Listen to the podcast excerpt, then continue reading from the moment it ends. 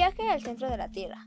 El viaje al centro de la Tierra es una novela de Julio Verne, publicada el 25 de noviembre de 1864, que trata de la expedición de un profesor de mineralogía, el profesor Lidenbrock, y su sobrino Axel, y un guía llamado Hans.